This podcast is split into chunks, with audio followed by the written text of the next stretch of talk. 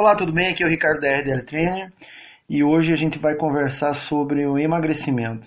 Qual a quantidade de exercícios que eu devo fazer por semana que pode causar impacto na minha composição corporal? Bom, pessoal, é... a cada dois anos o Colégio Americano de Medicina no Esporte ele faz um apanhado de todos os artigos de relevância em papers né, e estudos de revistas é, de alto impacto e eles condicionam isso num livro.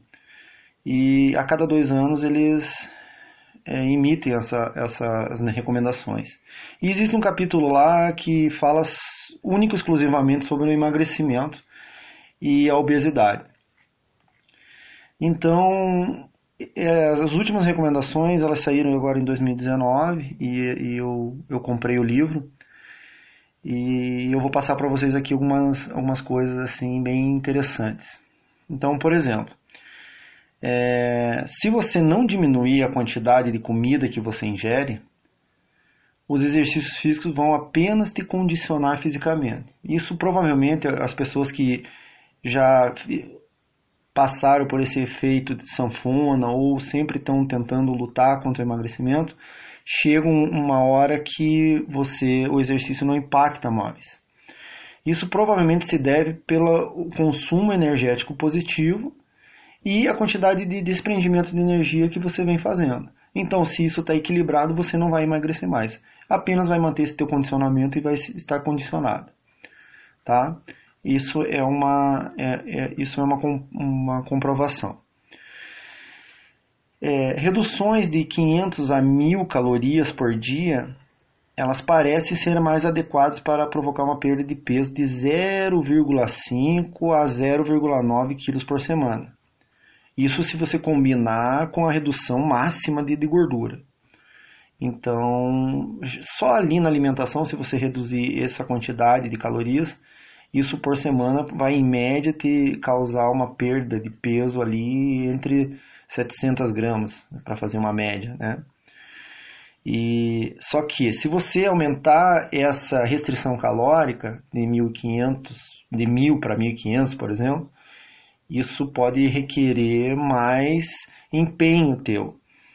E a grande probabilidade de você desistir disso em dietas muito restritivas, ela é grande, porque você não consegue manter isso por muito tempo. E isso se torna nocivo para o teu organismo.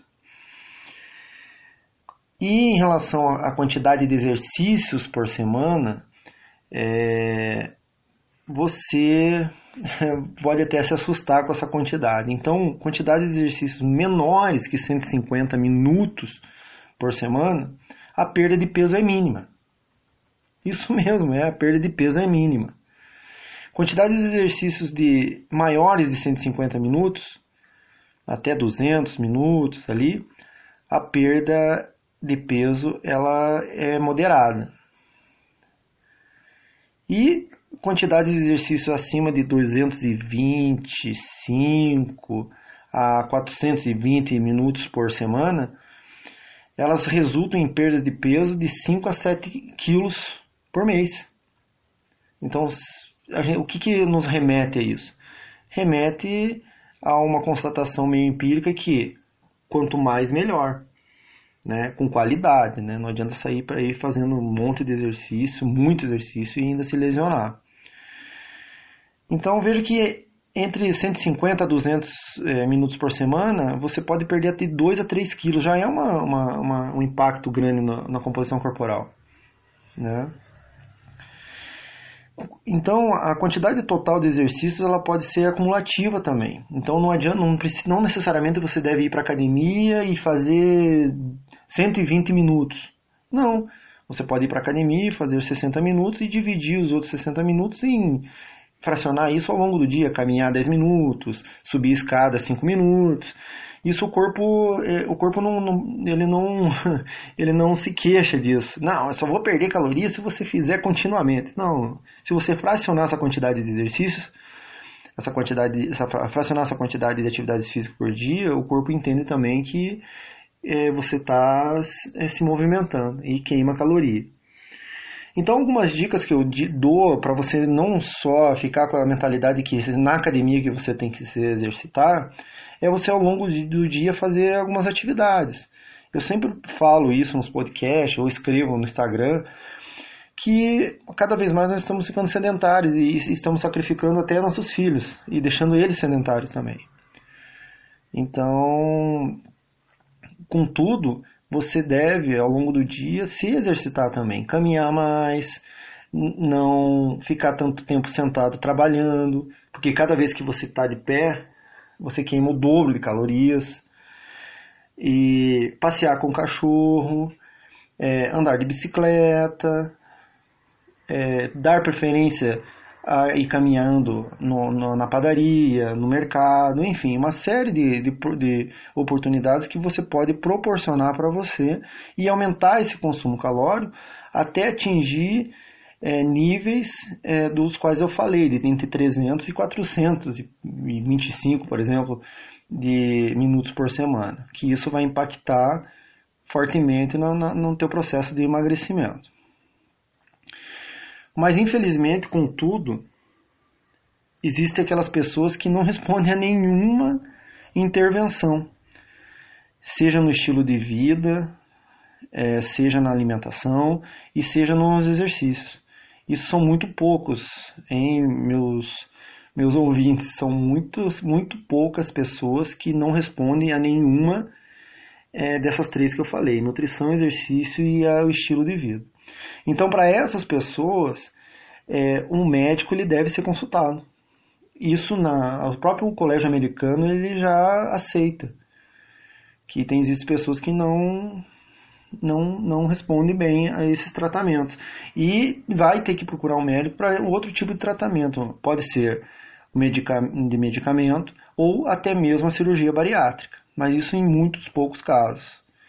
Eu até costumo falar que tem que ter atenção quanto a isso. Porque as pessoas pensam que se ela fazer uma cirurgia bariátrica, a vida dela vai mudar. Todos os problemas delas vão acabar. E não, e não é bem assim. Vão surgir outros problemas e as contas ficam e você só vai resolver um, a questão do teu peso. E a questão da mudança do estilo de vida é muito importante. Se você não está disposto a mudar o teu estilo de vida e somente ficar é, melhorar a tua condição de exercício, pouco isso vai impactar na tua perda de peso. Parâmetros fisiológicos como glicose, triglicerídeos podem até abaixar, pode até baixar, né? Mas é, na questão do peso, você necessariamente vai ter que mexer no teu estilo de vida, principalmente alimentar.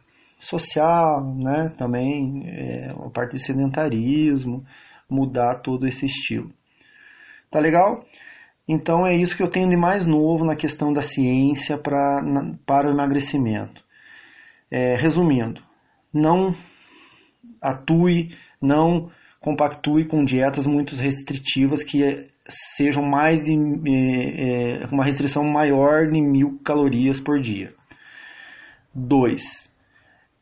Exercícios moderados a intensos, eles devem ser, devem fazer parte do teu repertório de atividades, porque eles impactam mais fortemente na tua composição corporal. Claro, se você está sedentário, e sedentária, você não vai já começar com exercícios intensos. Mas ao longo que você progrida, que você se, é, é, adote a atividade como uma, uma, um novo hábito, você deve fazer exercícios de intensidade moderada e intensa.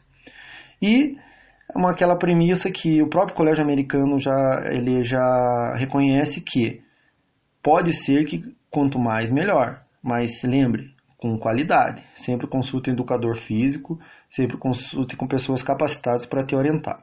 Tá legal? Espero que você tenha gostado desse podcast. Eu sempre que tiver coisas novas na literatura e o que eu, eu sempre estou lendo, eu vou passar aqui para vocês.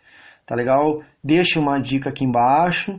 E se você gostou, se não gostou, deixem dicas. E até uma próxima. Tá legal? Um forte abraço e até mais.